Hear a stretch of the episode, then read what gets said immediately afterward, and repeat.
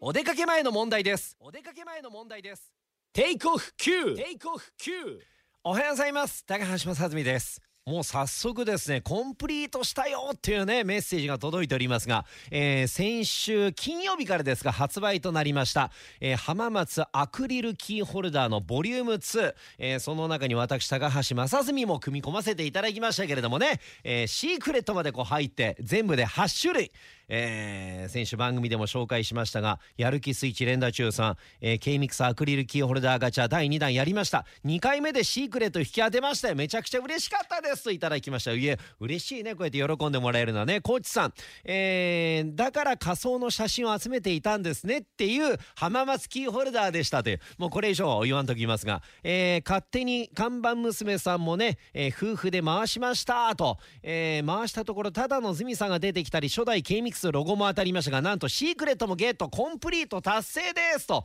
オンドルがコンドルさんからもねいただきました、えーぜひ皆さん、えーこの浜松アクリルキーホルダーボリューム2どうぞお試しください。